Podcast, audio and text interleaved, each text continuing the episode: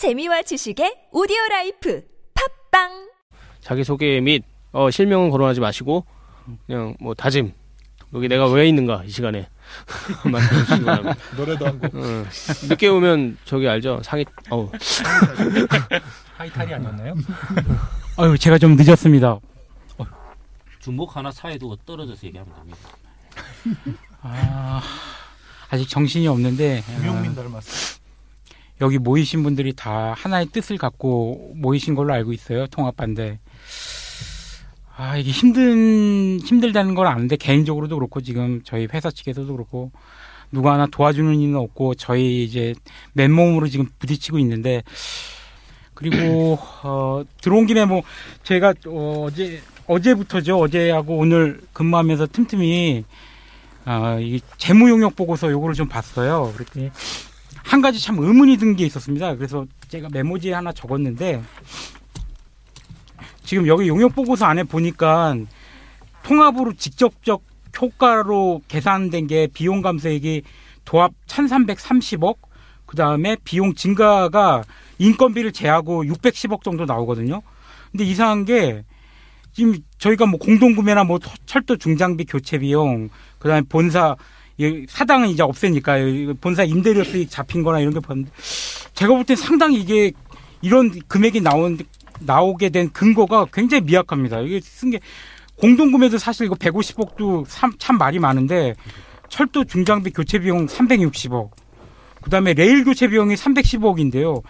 그 이게 정말 이 근거가 뭔지 숫자로만 보고 보고 이렇게 판단하기에는 너무 어려운 것 같고 네. 그리고 비용 증가 비용이 있어요. 여기 보면 이미지 통합 작업이 80억 있습니다. 이게 저희 메트로라는 사명을 없애고 통합법인을 출근 출범하게 되면 거기에 맞는 그러니까 기업 이미지 통합 작업이라고 그러죠. 보통 LG의 그애 음, 그 모양이나 삼성의 음. 푸른색 바탕에 음. 그 거기 들어가는 비용이 80억이고 더욱 문제는 정보 시스템 구축에 500억이 들어갑니다. 이거 우리 ERP. 그러니까 전사 포탈을 다 내주고 새로 구축해야 할 비용이 500억이에요.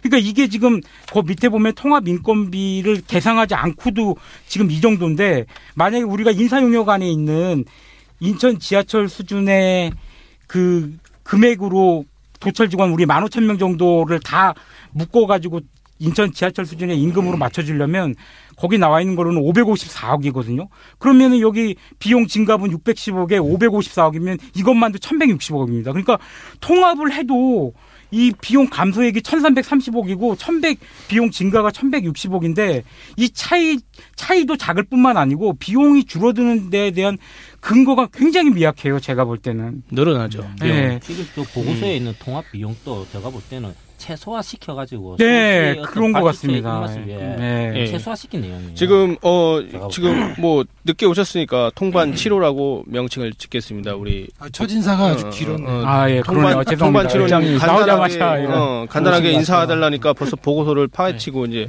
에피타이저 없이 바로 그냥 좋습니다. 메인 메뉴로 바로 들어갔습니다. 이제 이, 이걸 가져가는데 이제 정- 정리하면은 이제 우리 통반 7호님은 과정이 더 중요하다. 결과보다는 통합이 될지라도 우리가 했다는 게 중요하다. 좀 이상적인 발언을 하셨는데 저는 그렇게 생각하지 않습니다. 저는 결과가 중요합니다. 안 돼야 됩니다. 그죠? 그렇지. 대학 시험 열심히 공부했어 나 그거 나 알아줘. 그러면 주위 사람들이 대학을 겉으로는 겉으로는 그러지만 뒤로는 웃죠.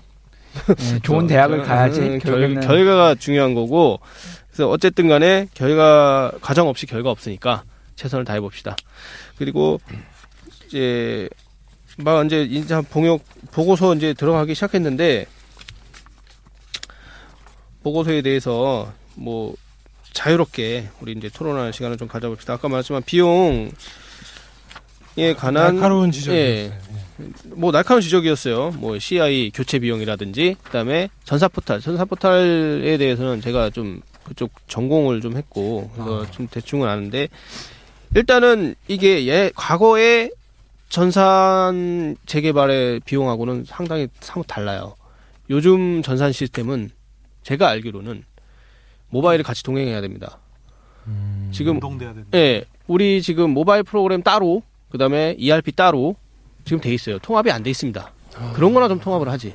그래서 따로 따로입니다. 그래서 항상 모바일 이 하드웨어가 새로 나올 때마다 핸드폰이 새로 나올 때마다 우리 어플은 뒤쳐져요. 그래서 신기종을 받지를 못합니다. 그런 상황에서 도시철도의 임직원들까지 이제 이거를 가- 나눠 갖게 되면 그 시스템이랑 이거를 다 여기다 집어넣어야 되는 거거든요. 그 비용은 빠져 있어요. 어. 모바일 개발 비용. 지금 여기서 말하는 전산 개발 비용은 ERP를 말하는 걸 겁니다, 아마.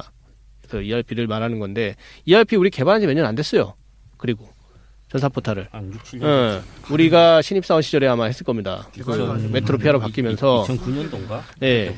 개통을 해가지고. 아직 투자비를 회사를 못했을 거예요. 지금 이거 이런 비용까지 ERP 많이 쓰지도 않아요. 아 근데 음, 그거에 대해서는 근데 지금. 이견이 있는데 제가 생각에는 ERP가 좋다 나쁘다는 여기서 토- 논의할 아, 게 그건 아니고 논의할. 아니니까 ERP로 일단. 가게 되겠죠. 그러니까 결론은. 만약 음. ERP를 없애게 되면요 지금 뭐 혈세는 몇백억이 몇- 거의 제가 알기로는 그게 한 400억. 7, 800억 아니 교육 비용까지 치고 그렇지 하면은 교육 비용까지 치면 하여튼 지금 어마어마한 네, 돈을 이런 돈을 그냥 쓰레기통에 버리는 거예요. 이게 그렇다고 해서 지금 시- 우리가 가지고 있는 전산 시스템에 도초를 엎어치기 하기도 우리 시스템은 이미 또 구형이에요. 도철 네. 시스템이 네. 뭐예요? 도초는 제가 알기로는 일단 전사 저희처럼 ERP 시스템이 구축되지 없어. 않은 걸로 알고 ERP는 구축이 안 돼 그래서 있고 전산 아마 포탈만 있어. 저기 비용이 500억이 들어간 게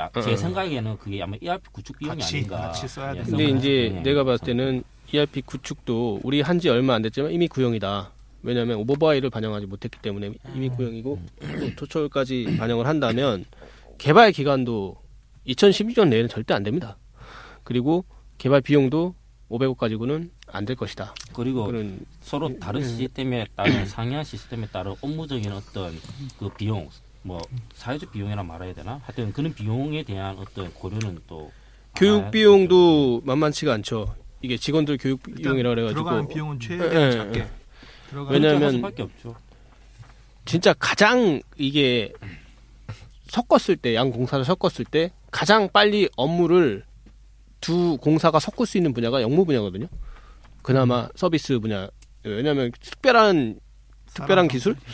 그건 나를 좀 비하하는 것 같지만 특별한 기술이 없어도 어떤 서비스 마인드와 뭐 약간의 외국어 실력과 그런 그런 뭐 그런 것만 있으면 도철에서 하든 메트로에서 하든 상관이 없기 때문에 그럼에도 불구하고 영무 분야를 합치는데도 교육 기간만 3개월은 필요합니다. 왜냐하면 달라요. 그리고 좀 저는 디테일하게 들어가면 다르단 말입니다. 이 도철하고 우리하고 영무도. 근데 심지어는 기술이나 신호 무슨 어떤 차량 정비 이런 거는 완전히 전동차부터가 다르지 않습니까? 그리고 이 시스템도 다르고 심량이냐 팔량이냐 무슨 신호 체계 다 다르지 않습니까? 그분들은 아마 몇 년씩 걸릴 것 같아요. 그걸 교육을 받으려면. 그래서 음, 교육 비용을 문제는 교육을 네. 교육도 그렇지만 그런 다른 시스템을 특히 기술은 통일하는데 일어나는 어떤 그런 안전사고의 위험 같은 것도 고려를 해야 된다는 거죠. 그렇죠. 음. 그렇죠. 완전히 교육이 된 상태에서 통합을 하는 게 아니라 해놓고 교육을 받는 상황이기 때문에 이게 인력 관리를 잘못하게 되면 덜 교육받은 아직 설익은 밥이 이제 사고를 칠 수가 있는 거죠. 그 안전 문제 치명적인 만약에 당장에 뭐 인원이 없어가지고 뭐 도철에 있는 직원을 메트로 측에다 그냥 투입시켰는데 잘 몰라서 적응을 못해서 단추 하나 잘못 들으면 뭐 끝나는 거 아닙니까 신호 이런 데는 그래서 그런 사고가 발생할 수도 있는 거고 뭐 출발부터가 네. 잘못된 게 지금 어차피 아까 지금 비용 얘기 나오고 비용이 최소화되는 게 예산 절감과 비용 절감을 지금 대, 대외적으로 또 내세우고 있잖아요. 서울시가 통합 목적으로. 그런데 올 초에서도 제가 강조했지만 사실 중복 인력이라는 게 뭡니까? 말이 안 돼. 말이 안 되잖아요. 아까 용무 말씀하셨는데 7호선에서 7호선 노원역에 일하는 사람이 4호선 노원역 한승역입니다. 동시에 그 두 두 군데를 커버할 수 있을까요? 인원이 아, 줄면 그만큼 예. 사고 위험은 올라가죠. 그 문제는 제가 좀 간략하게 얘기를 해드리면 일단은 어 어디 뭐 무슨 특정 역을 얘기하기는 그렇고 뭐 예를 들어서 종로 3. 뭐 2호선이나 뭐, 뭐, 뭐, 7호선, 뭐, 예를 들면 6호선, 이런 환승역이 있다고 치면, 우리 2호선 같은 경우는 반지하입니다, 반지하. 바로 출구에서 내려오면 대합실이 있고, 한 칸 더 내려가면 승강장이 있어요. 그러니까 거의 뭐, 대합실은 거의 바깥이나 다름이 없고, 그 쾌적하죠. 그 바로 이제 공기가 순환이 되기 때문에. 근데 벌써 5, 6, 7, 8 타려면 한참 내려가야 됩니다. 항승로가 길죠. 그러니까 같은 환승 역사라고 해도 그 영무실 개념 자체가 달라요. 우리 우리는 우린 바운더링은 지하 2층, 3층인데 지하 1층, 2층인데 도시철도는 뭐 지하 뭐 5층, 6층 이런 개념이에요. 그걸 통합시켜서 한 명의 역장을 두고 한 영무실에서 그걸 통합 관리한다? 지금 시스템 자체가 자동 시스템이 되어 있지 않습니다. 그런 시스템은 없어요. 뭐 영무실에 가만히 앉아가지고 단추만 누르면 여기 뭐 불 소화기가 막 발사가 되고 뭐뭐 그런 시스템은 없습니다 아직. 그래서 뭐 일부는 그런가. 있지만 그래서 그러면 과연 그러면 통합을 해서 지하 2층에서 영무실 한 개만 두고 최소 인원으로 인력할 게 그 운영을 할 게 뻔한데 만약에 지하 6층에서 화재가 발생했다.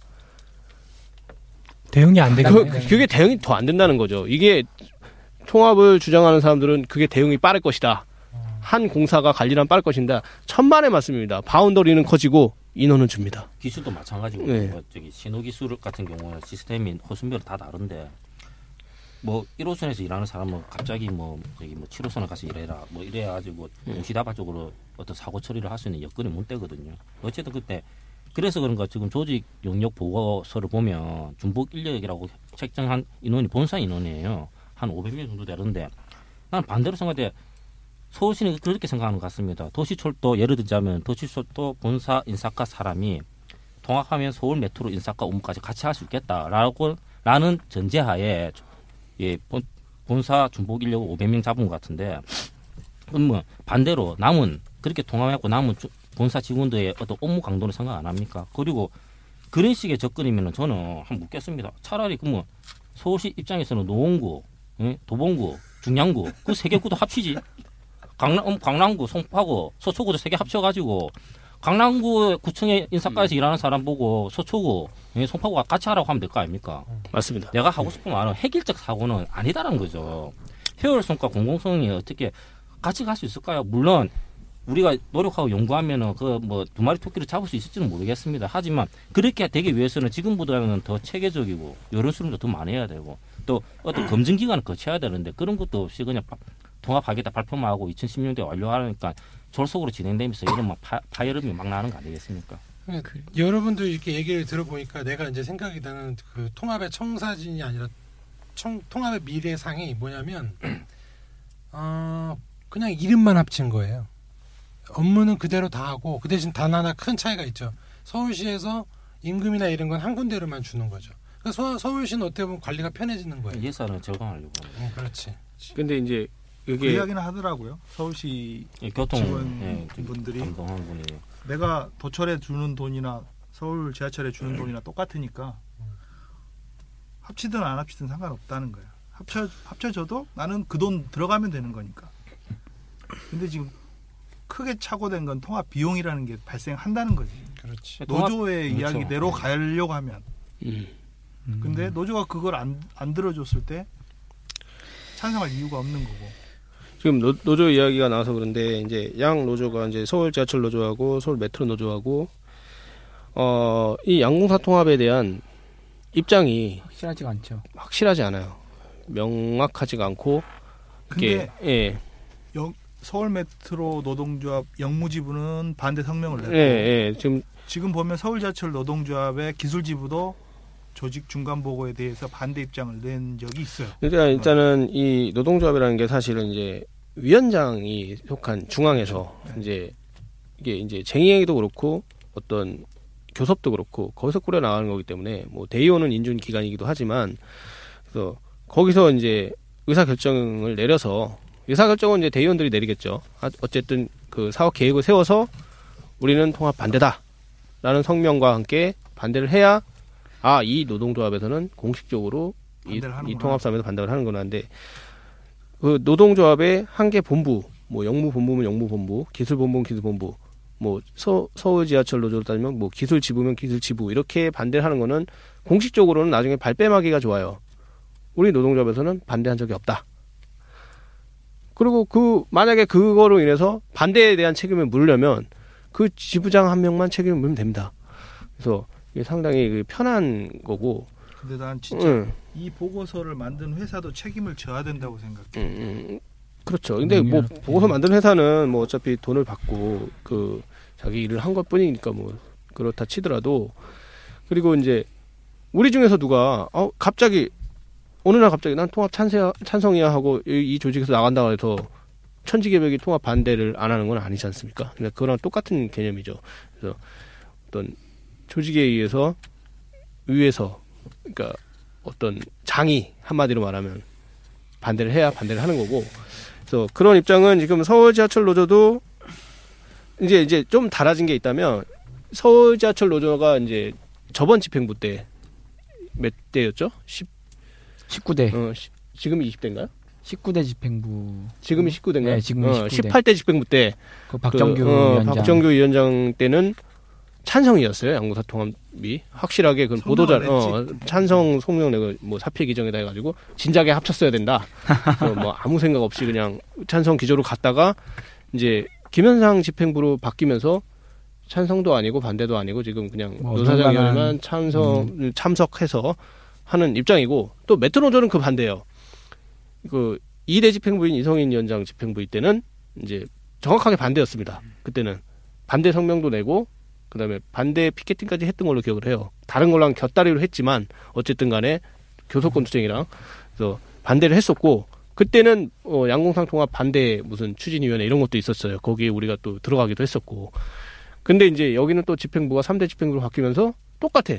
또 반대도 아니고 찬성도 아니고 그냥 노사정만 참여하고 도대체 무슨 얘기들이 오고 가는지 모르겠어 노사정에서. 그래서 그런 입장입니다. 예. 그거는 이제 노동자와 어떤 뭐 역학 관계라든지 통합을 바라보는 입장에서 나타나는 문제니까 음. 우리한테는 중요하지만 시민들 입장에서는 또 다르게 들릴 수가 있으니까요. 음. 보야기는 최소한 이제 우리 까지만 하고. 예, 그래서 뭐 아, 저희가 이제 우리 노도 얘기가 나와서 한 말인데 이게 노사정위원회에서 만장일치가 안 나오면 양궁사 통합이 안 됩니다. 간단해요. 노동조합이 반대를 하면 될 수가 없어요 시간 내에. 근데 반대를 안 하고 있어요. 그러니까 서울시의 눈치를 본다는 그 거죠. 이유가 뭘까요? 나 저는 서울시의 눈치를 본다고 생각을 해요. 서로 그리고 이제 어떤 서울- 다른 다른 꿈, 꿈이나 목적이나 어떤 이득 이, 이득을 어, 주고받는 그러한 그리고 서로 이제 그런 관계가 있기 때문에 뭐 그렇겠죠. 이제 자세한 얘기를 하면 여기서 되게 민감한 상이기 때문에 그것까지는 얘기를 각자 이제 생각이 달라요. 동상이몽을 하고 있고 그 다음에 이제 통합으로 이제 노조에도 시너지 효과가 오지 않을까 이런 생각을 하는 사람들도 있습니다. 그래서 여기 이제 음. 중간 보고서 봤을 때 아니 네. 영역 보고서를 봤을 때 저는 이제 다들 아시겠지만 그런 거 못 느꼈습니까? 가장 중요한 게그 용역 보고서에 뭐 조직 인사 그리고 뭐 재무 회계 보고서까지 봤지만 이런 방법 한 마디도 거론하지 않는 문제가 있습니다. 그렇죠. 바로 노인 무인 승차에 대한 어떤 문제거든요. 여러분 저기 우리가 지금 그 누조적자가 양공사 다 합쳐서 5조 원이 넘는다고 하잖아요. 근데 하나 묻겠습니다. 여러분들 혹시 작년에 우리 2014년도 서울 메트로 적자 초- 총 적자 손실이 얼마인 줄 아십니까? 한 3,400억 이- 맞습니다. 그거는 그 정도 맞아요? 아, 우리 메, 서울 메트로 메트로만 총 손실은 1,300억이에요. 그러니까 손실 마이너스 된거 음. 수입 대비 지출 나간 걸로 했을 때 단순 계산했을 때 마이너스 1,300억 정도가 났어요. 그런데 노인 무인 승차에 따른 손실이 얼마일 것 같아요? 노인만 쳤을 큰가? 때 1,700억입니다. 아니 이게, 이게. 이거 무인은 제가 이제 조사를 했는데 일단 노인 노인 것만 무인권에는 이제 노인하고 장애인 유공자가 있는데 노인만 했을 때 1,300억입니다. 노인만 했을 때 적자 그대로 100%예요. 노인만 그리고 장애인 유공자 다 합쳤을 때 1,700억이 넘어요. 그러니까 오히려 이게 더 크다는 거죠. 그러니까 손실의 응. 140%가 무인 승차인데 만약 이것만 음. 100% 보존이 되면은 우리는 40% 흑자가 가능하죠. 음, 그런데 흑자 기업이 되는 거네요. 예, 중요한 거는 돌초 같은 경우에는 이 손실분이 전체 손실의 한 38% 정도밖에 안 돼요. 평균 어. 최근 6년간 조사를 해본 걸 보면은 제가 그 자료를 집에 놔두고 갔는데 그래갖고? 결론적으로는 글쎄요. 도시철도는 적자의 주된 원인이 무임권이 아닌 아니, 거죠. 그러니까 그냥 장사가 안 되는 거고. 우리는 부채 구조가 음, 틀린 음, 거네. 예, 우리는 손실의 93%가 평균적으로 볼 때 93%가 무인승차인데 도초 같은 경우는 38%가 무인승차예요. 이 말은 도초 같은 경우는 무인승차가 해결이 되더라도 손실분이 다른 데서 발생을 하는 어서 구조라는 구멍이. 계속 새고 있다는 얘기네. 근데 이런 상태에서 만약 합쳤다 해도 하면은 과연 이게 흑자로 돌아서겠어요? 노인 무인승차 보존이 100% 이루어진다 하더라도 근데 중요한 거는 더 중요한 거는 지금 통합안이라든지 용역 보고서 보면은 무인 승차를 어떻게 보전할 건지 이 문제에 대한 어떤 해결책 하나도 네, 제시하지 제가. 지난번에 그 공청회를 갔다 와서 그 글에도 남겼지만 뭔가 착각하고 있고 지금 소- 눈속임을 하고 있는 게 뭐냐면 지금 분리 공사 분리 운영 체제에서 무인권 보존 해 줍니까 정부에서? 안 해주죠. 안 해줍니다. 철도공사만 해주고 통합하면 해줍니까? 안 해주죠. 누가 해주면 됩니까? 누가? 제가 조금 첨언을 하자면 철도공사 같은 경우에는 지금 무인 수송에 대한 보존분을 70% 해주고 있어요. 나라에서. 근데 우리나라 아니 우리 서울 메트로 도시철도 같은 경우는 지방 공기업은 안 해주고 음, 지방 전혀 공기- 안 해주고 음, 있을 뿐만 아니라 총 수입에서 시 보조금 그러니까 국고 보조금 포함해갖고 시 보조금이 몇 프로를 차지한다면 총 수입금의 2%채 안팎에 불과해요. 세상에 2% 꼴랑 그거 보조해주면서 지금 갑질을 하고 있는 겁니다. 형평성에 너무 어긋나죠. 음, 형평성 네. 어긋나고 통합을 하기 전에 음. 먼저 노인 아니, 노인 무인 승차 보존부터 해결을 해야 되는 거 아닙니까? 이게 선결 과제부터 예, 이루어져야 이게 되는 이제 거예요. 보고서가 잘못된 게그 우리 지금 그 재무 용역 보고서인가요? 그 네. 통합 거기서 나온 보고서에 의하면은 저번에도 문제 제기를 했었는데 일단은 지금 현재 양 공사의 적자나 무슨 부채나 이런 뭐 막 큰일 난 것처럼 보여지는 거에는 무임승차 비용 보전을 뺀 상태 지금 현 상태를 보여줘요. 그리고 통합 후 시너지 효과 뭐 2017, 2016년에는 무인권이 보존됐을 경우 막 이렇게 해서 보여줍니다. 맞아 맞아. 그게 뭐 그게. 지금 말이 된 그런 보고서는 누가 작성을 하는 겁니까 도대체? 그래서- 보고서에도 예, 나왔잖아요. 예. 재무회계에서 보면은 나는 그 저는 이제 진짜 의문이 가는 게 지금 안 해주는 걸 통합한다고 해주면 당장 통합하죠. 아니 지금 아니 그리고 웃긴 게 시너지 효과라는 게 도대체 뭡니까? 갑자기 우리가 뭐 통합을 하면은 힘이 세져가 슈퍼맨이 돼가지고 막 어? 바운더리가 막 뭐, 가지고 뭐, 뭐 어? 부산에 있는 누가 그러더라고 시민이, 부산에서 어? 2호선 타러 올라온다고. 부산에 있는 시민이 KTX 타고 2호선 타러 옵니까? 그 갑자기 시너지 효과가 발생해서 장사가 잘 되고 뭐 상가가 번영이 되고 그럽니까? 잘 모를 예, 때는 예. 저기 우주가 도와준다고도 하고 하기도 하고 그래서 시너지가 나온다고 하고 그러는 거야. 그래서 지금 노인만 뭐 장애인 유공자는 빼겠습니다. 노인권만 절반을 정부에서 보조를 받아 서 한 680억 정도가 되는데 그 비용이면 지금 임금 인상 그 양로도 토- 통합하면서 임금이 220억 거의 3배에 육박합니다. 3배. 노인 예. 문제가 해결되지 않는 예. 이상은 통합을 수천 번 해도 이 구조로는 절대 흑자를 달성할 수 없고 재무 건전성이 나아질 리가 없습니다. 그러면 봅시다. 그 여기도 많이 나오는 노인 노인 그러니까 무인권에 대한 거는 정부가 좀 개입되지 않으면 힘들어요. 사실 서울시가 재정 자립도가 높다 해도 서울시에서 이걸 50% 보전해 준다. 이거는 꿈 같은 얘기고요. 그러니까 통합 예. 이전에 서울시가 노력을 해야 되는 거는 바로 이 문제라는 예, 거죠. 그래서 이거는 서울시나 그 다음에 노동조합, 그다음에 양공사 이거는 옛날에 한번 이런 이런 게 있었어요. 그 어떤 국회의원을 통해서 뭐 단일로졌을 때 그 무인권 보존에 대한 토론회가 있었습니다. 네, 지금도 공청회도 몇 번씩 아, 공청회도. 있었고 지금 없어졌어요. 지금 네. 아마 신계륜 의원님인가 그분 하에 서울 지하철 노조가 참여를 해가지고 한 적이 있었는데 지금은 없어진 걸로 알고 있어요. 그래서 그래요. 그래서 하여튼 그런 거를 좀 더 적극적으로 언론에 이슈화 시켜서 받아야 됩니다. 이거는 이 문제가 해결되지 않으면 그 영원히 적자로 뭐 통합이 아니라 또 통합 할애비가 와도 이거는 해결이 안 되는 문제고 이거 이거 저기 조금만 제가 조금 더 예. 얘기하자면요. 이게 중요한 겁니다. 아주 중요한 문제. 예, 중요합니다. 통합의 진짜 핵심입니다. 이게. 안중하기만 해봐. 예, 예. 아, 보고서에도 보면 회계 예. 보고서에도 보면 나와 있어요. 지금 상태에서 저기 운임 운임을 올리지 않고 노인 문임 승차 보조도 하나도 안 받고 갔을 때 2026년 됐을 때 서울 메트로의 부채 비율은 300% 정도 된다고 나와 있어요. 그런데 도시철도 같은 경우는 1,120%입니까? 1200% 정도. 1200% 정도 이렇게 확 올라가요. 그게 무엇을 의미한다면 이 문제가 해결되지 않으면 통합을 해도 효과가 없다는 거죠. 지금 뭐 어떻게든 해서 통합을 해도 우리 예산 자료를 거죠. 보면은 2014년 예산 자료를 보면은 예상 집행 보고서를 보면은 지금 부채가 아까 손실금 무임 손실금 이렇게 적자라고 표현하는 그거 말고 부채 원래 가지고 있었던 부채가 지금 1조 8천억 원 정도가 남아 그렇죠. 있어요. 우리가 우리가. 들어가. 많이 갚았네. 근데 아, 지금 아, 되게- 우리가 갚는 속도로 보면 4년 후 상환 완료입니다. 그렇죠. 통합 안 해도. 왜? 예. 그 그리고 지금 서울시의 그 재정 자립도 얘기가 나와서 말인데 이게 우리가 잘못 생각하고 있는 게 뭐냐 무인권 문제는 정부가 개입된다고 하다 치더라도 우리가 손실되는 돈이 새는 데가 또 있어요 연장은행 그 다음에 1시간 연장. 환승 시스템 있어요 연장은행으로 지금 14년도에 손실 금액이 31억입니다 작은 것 같아도 작은 것 같아도 메트로 3번 1000명이라고 치고 1억 원 가산해 준 비용에 한약 10배 정도가 됩니다. 연장은행이 어떨 때 연장은행 그 되게 연장- 평일에 12시에서 1시까지. 그, 그. 연장은행이 그냥 어, 언제부터 그런지 모르겠는데 그냥 이명박 이미 임의적으로 그냥 한 시간 더 해. 시민들 편, 편의를 위해서 이렇게 된 거예요. 연장은행식으로 시작된 게 이제 정규 은행이 돼버렸네. 네, 네, 그렇죠. 음. 그래서 전국에서 서울만 새벽 1시까지 이제 연장 운영을 하고 있는 거예요. 그리고 이제 버스랑 환승 시스템 도입하면서 이제 우리가 돈이, 돈이 또 세고 있어요. 이게 자잘한 것 같아도 엄청 다르게 생각하면 큰, 큰 돈이에요. 다른 관점에 생각하면